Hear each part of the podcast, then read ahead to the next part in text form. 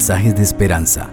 Reflexión diaria en el plan Reavivados por su palabra con el pastor Álvaro Rodríguez. Un saludo con mucho aprecio, querido oyente.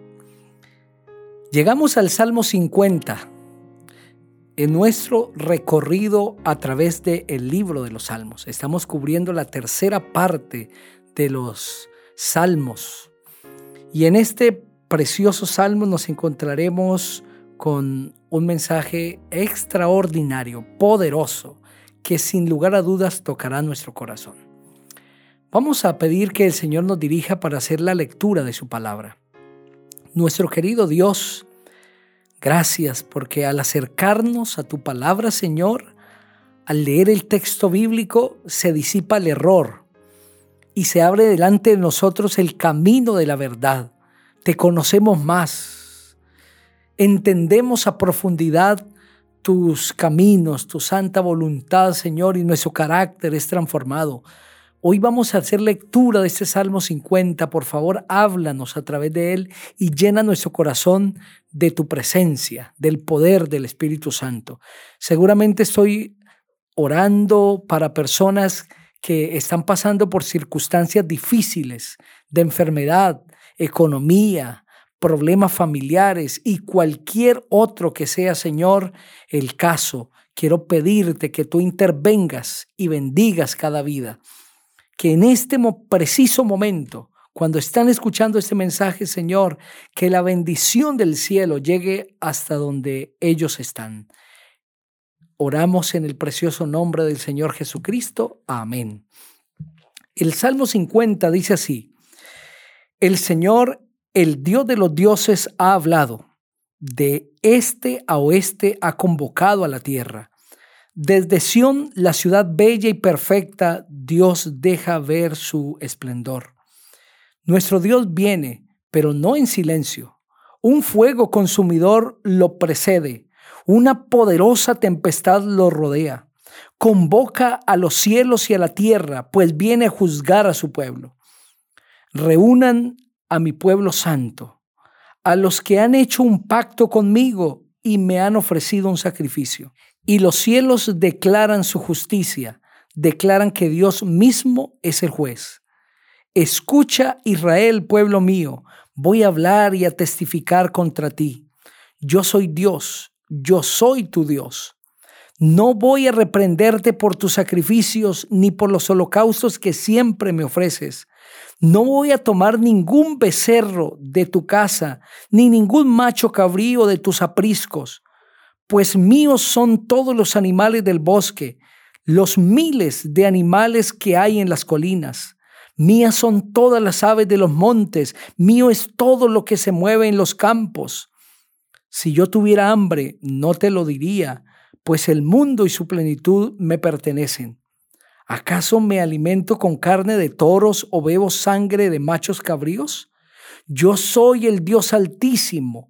En vez de sacrificios, ofréceme alabanzas y cumple todos los votos que me hagas. Invócame en el día de tu angustia, yo te libraré y tú me honrarás. Pero al malvado Dios le dice, ¿qué tienes tú que ver con mis leyes? ¿Por qué te atreves a hablar de mi pacto? Tú aborreces la corrección y echas en saco roto mis palabras. Si ves un ladrón, corres a su encuentro. Eres gran amigo de los adúlteros. Para el mal no mides sus palabras. Con tu lengua urdes toda clase de engaños. En los tribunales hablas contra tu hermano, contra tu propio hermano profieres infamias. Todo esto has hecho y yo me he callado. Habrás pensado que yo soy como tú, pero ahora voy a reprenderte, voy a exhibir todas tus maldades. Ustedes los que se olvidan de mí, entiendan bien esto. No vaya a ser que los despedace y no haya quien los libre de mi mano. El que me ofrece alabanzas me honra, al que enmiende su camino, yo lo salvaré. Amén. Este maravilloso salmo se divide en cuatro partes. La primera de ellas es la introducción que la encontramos en los versículos 1 al 6, donde se presenta un juicio futuro que bien podría aplicarse al juicio final. La segunda parte, los versículos 7 al 15, y en esta encontramos la condenación de los males del el formalismo en el culto. Dios condena el formalismo, la liviandad religiosa. En la tercera parte, entre los versículos 16 al 21, encontramos una condenación a la hipocresía y la cuarta parte es una breve conclusión entre los versículos 22 y 23. El mensaje central de este salmo lo podríamos resumir en el versículo que encontramos en primero de Samuel, el capítulo 15, el verso 22. Noten lo que dice. Samuel le contestó, es una conversación que Samuel está teniendo con Saúl. ¿Y crees que al Señor le gusta tus holocaustos y ofrendas más que la obediencia a sus palabras? Entiende que obedecer al Señor es mejor que ofrecerle sacrificios y que escucharlo con atención es mejor que ofrecerle la grasa de los carneros. Este es el mensaje central de este salmo. Obedecer al Señor es mejor que los sacrificios. Y es el mensaje que está claro en el verso 14. Yo soy el Dios altísimo. En vez de sacrificios, ofréceme alabanzas y cumple todos los votos que me hagas. El Señor está hablando para un pueblo que es fanático en su religión, pero que tiene una vida religiosa trivial, superficial, mediocre, sin sentido, porque ofrecen sacrificios, hacen rituales, ceremonias, pero no obedecen al Señor. Esas ceremonias carecen de sentido. Por eso el Señor les dice, quiero y prefiero que cumplan los votos, que me obedezcas en lugar de ofrecer sacrificios.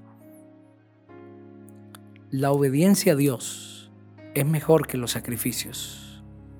La obediencia a la voluntad del Señor, el aceptar sus mandatos como Él lo ha ordenado, es la más grande adoración que podemos rendir al Señor. Y como lo dice Romanos el capítulo 12 en el versículo 1 y 2, presentar al Señor nuestro cuerpo como sacrificio vivo delante de Él, dispuesto a hacer su voluntad, es el culto que Dios espera y acepta.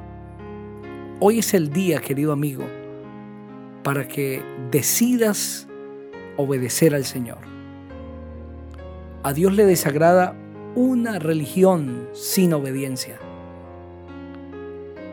Un conocimiento de su palabra sin acción no tiene sentido. El que conoce la palabra del Señor debe vivirla, debe obedecerla. Obedece hoy al Señor y tendrás su bendición. Ora conmigo. Padre, gracias por el mensaje de este precioso salmo. A cada persona que ha escuchado, por favor, bendícele. En Cristo Jesús. Amén. El Señor te bendiga